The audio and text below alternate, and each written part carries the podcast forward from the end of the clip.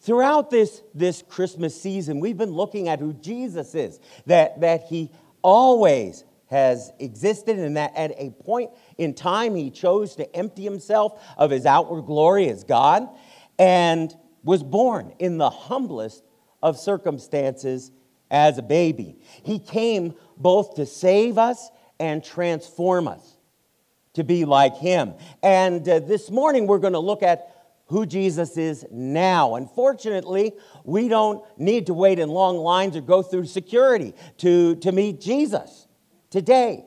In fact, he wants to meet us. He takes the initiative to meet us. And uh, his desire is always for us to know him, to, be, uh, to follow him, and to be transformed by him. We're going to look at the first three verses in the New Testament book of Hebrews. You may want to turn there. Uh, they're incredible verses. They give us a very vivid, concise picture of who and where Jesus is and what he's doing. Now, no one knows for sure exactly who uh, wrote this letter. Uh, many thought it was Paul, but there's uh, many differences between the writings of Paul and the book of Hebrews, and so there's all kinds of theories. Uh, Luke, Barnabas, Apollos, it just goes on and on. Uh, the, the short of it is, we won't know until we meet that author uh, one day, and I'm sure we will. Might even get to shake his hand. Um, now, it's an earlier letter. It was written before the temple was destroyed in AD 70 because uh, the, this writer certainly would have noticed that. The audience was Jewish Christians.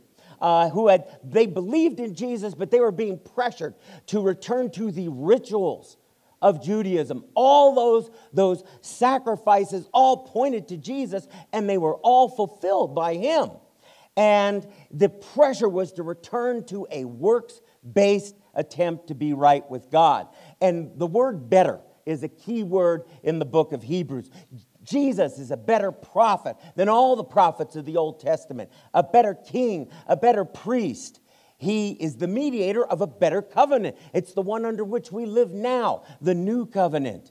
Returning to all those Old Testament sacrifices. If Jesus is better, all the returning to that would be worse. And it would be to neglect the importance of everything Jesus had done. Here's the first three verses of Hebrews chapter 1. God, after he spoke long ago to the fathers in the prophets, in many portions and in many ways, in these last days has spoken to us in his Son, whom he appointed heir of all things, through whom also he made the world and he is the radiance of his glory and the exact representation of his nature, and upholds all things by the word of his power. When he had made purification of sins, he sat down on the right hand of the majesty on high. Let's pray. Lord Jesus, that's who you are and that's where you are, but you are also among us. We have been celebrating your, uh, your first coming. Lord, uh, through your Spirit, you are here now.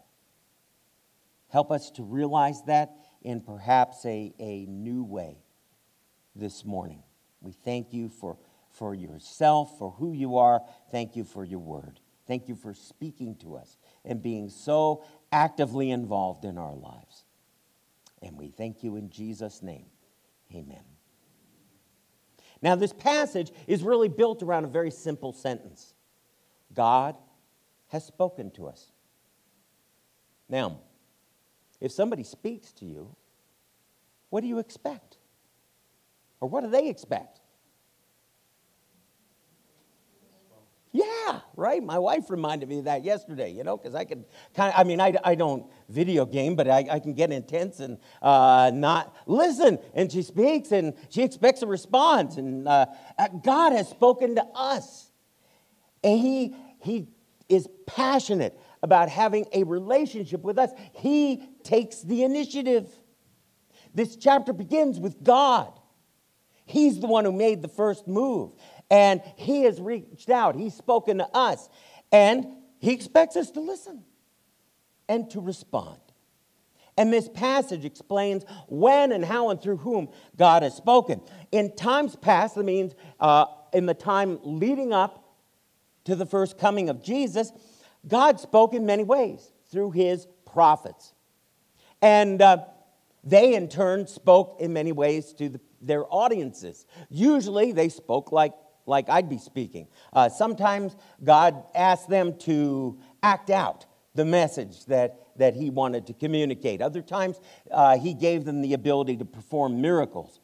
God spoke in many ways. Uh, uh, he, he used dreams, visions. He spoke in an audible voice, through a burning bush, through fire and smoke, through a whirlwind. He even one time spoke through a donkey. And in these last days means in that recent history uh, it, the, the writer is referring to this just happened. This is current events. God now has spoken to us through his son. See, each prophet accurately communicated the message that God gave them, but it was as if God gave them a piece of a jigsaw puzzle. Each message gave a, a portion of the picture of who God is. Jesus is the whole. Jesus is the whole picture. Now let's fast forward for a moment from the manger where uh, Kurt uh, spoke about Jesus coming and, and being born in the manger on Christmas Eve. And let's fast forward from that moment to where uh, we see Jesus in this passage. When he was only a toddler, God appeared to Joseph in a dream. When Jesus was only a toddler, God appeared to Joseph in a dream and warned him to flee with his family to Egypt in order to save Jesus' life from King Herod. And after the king's death, the family returned to Nazareth, and that's where Jesus grew up. And he was known as a boy and then a teenager and a man who was mighty in spirit. His wisdom amazed Jewish scribes when he was only 12 years old. And as a teen, it says he was obedient to his parents and he learned his father's trade as a carpenter. When he was about 30 years old, Jesus met John the Baptist at the Jordan River and was baptized for him. Then he went into the wilderness where he fasted for 40 days and was tempted by Satan. Jesus' public ministry began after that, and everything that's recorded in the gospel happened during the next three years. And much, much more was even left out. Remember, the Apostle John said, the world itself couldn't contain all the books if everything that Jesus did during that time was written down. And at a time, and this is amazing, at a time foreseen by God before the foundation of the world, this was no accident, this was no random occurrence. Jesus offered himself up for us as the perfect sacrifice for our sins. He was falsely accused, brutalized, and nailed to a cross. He dismissed his own spirit. He was confirmed dead by Roman soldiers, and was, his body was placed in a tomb and guarded by those soldiers. Now, despite all that effort to kill Jesus and make sure his body remained in the grave, he rose from the dead. Three days later, that very day, he was seen by his disciples and by hundreds of others over the next 40 days. And then he ascended to the heaven, into heaven with the promise that he would one day return in the same way that he left. And here's the view of Jesus that we have in verse 2. We see Jesus now with all the glory that he had laid aside to become a man, only we also see him as a man raised from the dead. A significant change.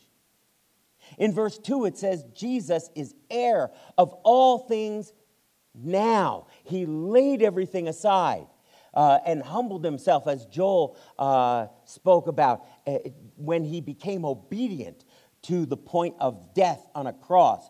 Now he has inherited everything from his Father. And amazingly, we are part of his inheritance. He gave up everything to save us, and he values us as his treasure. uh, why sometimes, you know, you kind of scratch your head. But that should motivate us to praise Him. Just like uh, all those in heaven, and we'll be one of them, uh, as recorded in Revelation 5, when, when people saved from every nation and every tribe praise Jesus and say, Worthy is the Lamb that was slain to receive power and riches and wisdom and might and honor and glory and blessing. We can do that now.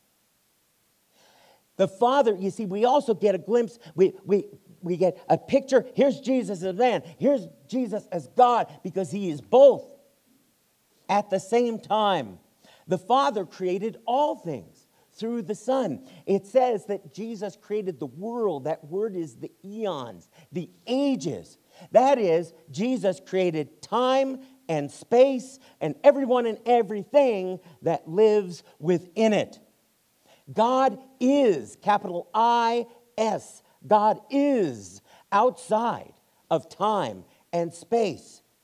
And, it, and it's so amazing that at a point in time, He chose to be limited in time and space and become one of us. Verse 3, in my view, is one of the most overwhelming verses in the Bible because it, it just gives picture after picture of how big Jesus is. We can't take him in. Jesus, in verse 3, it says, he, the first picture is he is the brightness of God's glory now. Light is a visible display of God's power and his purity and his glory. And Jesus doesn't reflect light, he is light. And we, if we saw Jesus in his glory right now, we, well, we couldn't take it. We couldn't take it. Think of the Apostle John. He was uh, one of Jesus' closest friends and closest disciples while he was here on earth. And when he saw Jesus, in his glory. In Revelation 1, John wrote and said, When I saw him, I fell at his feet like a dead man. And we do the same thing.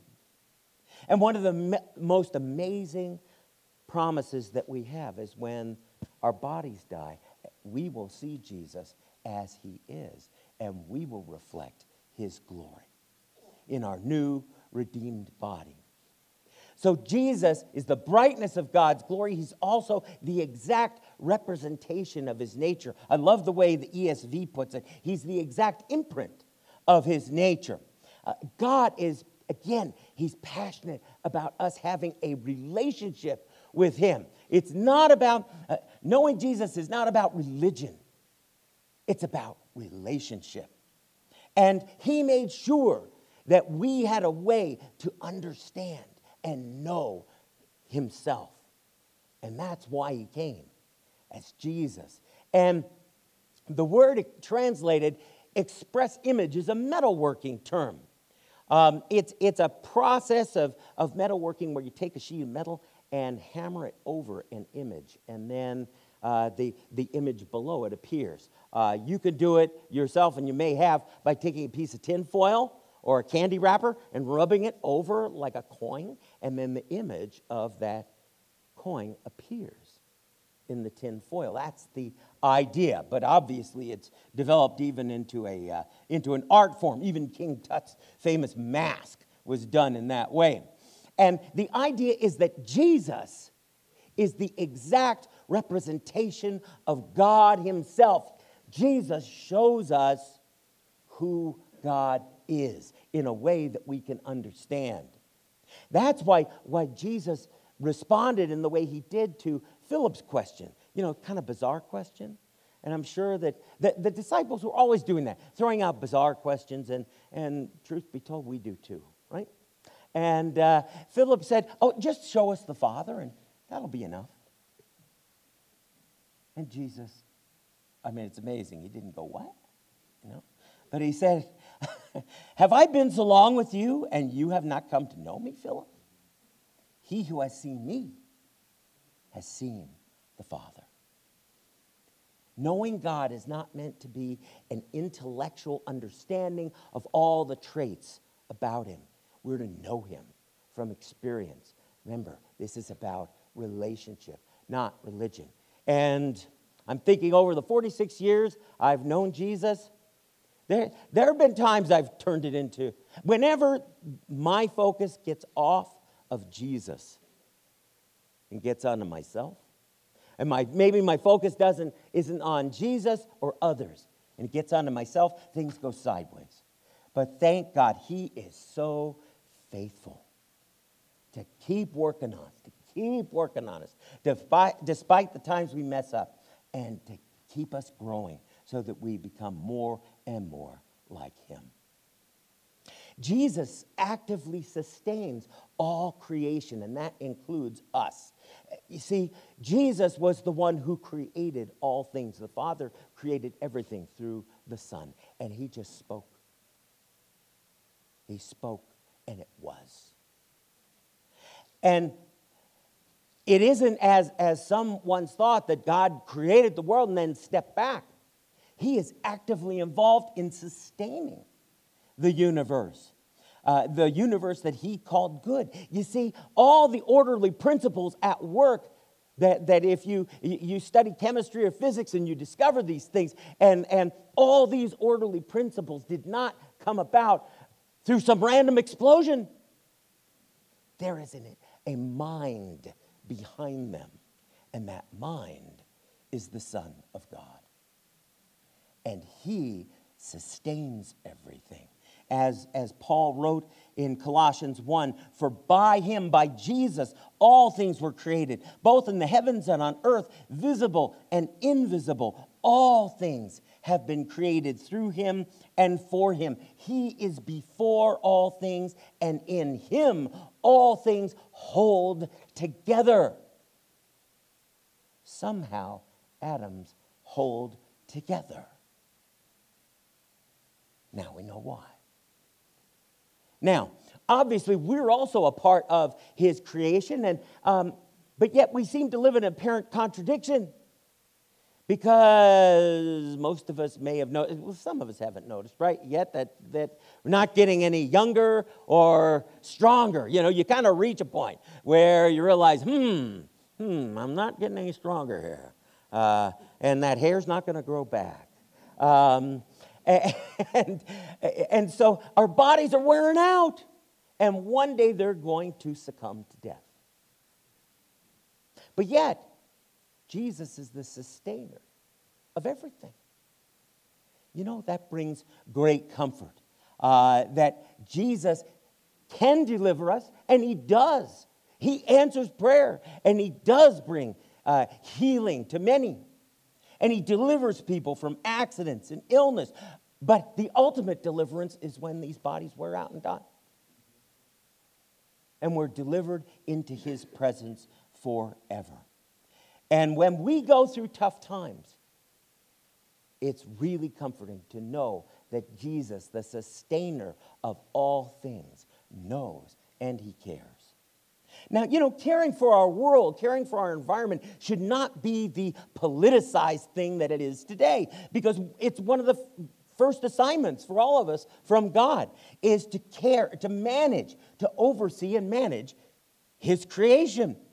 That means put it to good use, enjoy it, and care for it. And Jesus obviously cares for the, the world, otherwise, everything literally would fall apart. Jesus alone has cleansed us from our sin completely by his sacrifice for us. Uh, you see, Jewish priests offered the blood of animals on the altar every year. Uh, sometimes throughout the year, Jesus offered himself and his own blood on the cross once for all of us. Now, Jesus has sat down in heaven after cleansing us from our sins. Jesus cried out on the cross, It's finished. It's paid for. And his resurrection proved that his sacrifice had been accepted. And now he's exalted at the right hand of God. And when we worship Jesus, we recognize who he is, where he is. But again, he's not distant from us. He's not distant from us. Because if we look at these three verses alone, we might even look at it as a static picture. Jesus sitting on the right hand of God in glory. He is actively involved in our lives. And we can't take in everything that Jesus is doing for us, but let's look at just a few. First of all, Paul says in Colossians 3 4 that Jesus is our life. It doesn't get any more personal than that. He's not detached from us. He's not uh, wanting to hear about us like a distant relative. Through God the Holy Spirit, He lives in us. In another place, it says, Our lives are Christ in you, the hope of glory. And in, in Galatians 2, Paul says, I am crucified with Christ. Nevertheless, I live. Yet not I, but Christ lives in me. And boy, you start to think of all the things that Jesus is doing now in our lives. And it's quickly overwhelming. He's given us spiritual gifts. He's, he fills our life with power and purpose and direction. He has knit us together as a living organism, His church. He accomplishes through us things that we couldn't possibly imagine as we, as we trust Him with that complete abandon that we saw in, in Shadrach, Meshach, and Abednego. Okay? Talk about a trust exercise, falling back into a, in a fiery furnace, uh, trusting God completely. That's what He wants us to do. And as we trust Him, we discover the purpose for which we are created. And I don't think that means, okay, there's just one narrow purpose and you got to hunt and hunt until you find it. God has given us abilities that can be applied in many different ways. And as we seek Him, we find that fulfillment that can only come from a life lived at God's direction and in His strength. Jesus is our advocate. Now, our salvation is never, ever, ever, did you hear that? Ever in question. Because it's based entirely on what Jesus did and not what we have done. But sometimes heaven can resemble a courtroom. Now, we all remember what, what happened with Job, how Satan came up and made these, these accusations against Job. Well, according to the scripture, God, for reasons we may not completely understand, actually allows Satan to come up to heaven. And he uses that audience, our enemy uses that audience, to, to make railing accusations against believers night and day, according to Revelation. And when either we sin or Satan falsely accuses us, Jesus is there as our advocate, as our attorney. The Apostle Paul imagined the, the wildest scenario when, when he was thinking of the answer what can separate us from God's love? And he said, All right, who is it that would condemn us? Who would we stand before that would condemn us? He said, It's Christ.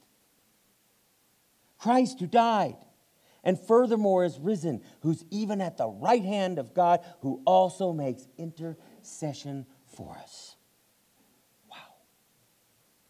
Jesus comes to our aid when we need help. He, he helps us when we're tempted. Uh, we, we can't live life in our own strength. We, we, we can't. I'm sure you've all discovered that. And He indwells us with the Holy Spirit so that when we walk in His strength, we won't fulfill those overwhelming and persistent desires of the flesh. They're overwhelming because none of us can handle them. They're persistent because they're going to be with us until these bodies die. And sometimes we face situations where we are simply overwhelmed. Even walking with Jesus, we are overwhelmed I think of the people over in, in Paradise, California. They're overwhelmed. And when we are too overcome by whatever circumstance we find ourselves in, and we can't even pray, or maybe we don't even want to pray. God, inter- Jesus intercedes for us with groanings too deep for words. Jesus still intervenes on behalf of those who have no other help and who cry out to him. And I think of the way in which Jesus is at work in the Middle East among Muslims. Now, it's very unusual. It's very unusual for us because we discover who Jesus is from his word and from his indwelling Holy Spirit. But imagine yourself in a culture that has been dominated by spiritual darkness for 1400 years, where you don't have that opportunity. Jesus has also gone to prepare a place for us. Uh, think of if you've ever been involved in building a house or uh, any building, you know that there's a lot of planning and preparation that goes into that. Jesus has gone to prepare a place for us to live forever with Him. In John 14, a very familiar passage, Jesus said, In my Father's house are many mansions or dwelling places. If it were not so, I would have told you. I go to prepare a place for you. And if I go to prepare a place for you, I will come again and receive you to myself, that where I am, there you may be also. Jesus has always existed. He was born, he lived, he died, and he is alive. And he is among us now. We don't want to forget that. Okay, as we as we wrap up this study of, of, of Christmas of Jesus' first coming, we want to remember Jesus is not distant, he hasn't disappeared, he is with us now. That's what worship is all about. Is to praise him for who he is and what he's doing. In fact, as we, as we wrap up our, our time together this morning, uh, let's, let's talk to him. And, and then Josh is going to close us with a, uh, a, song of worship together.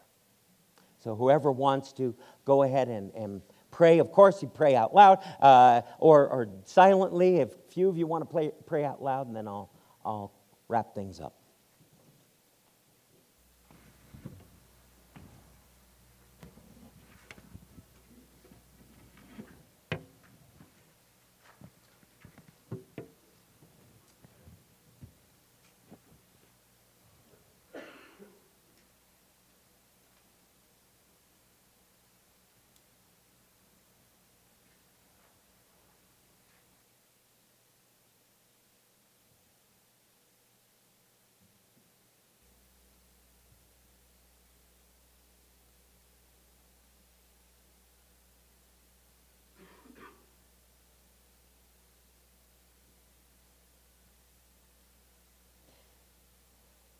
Thank you, Jesus,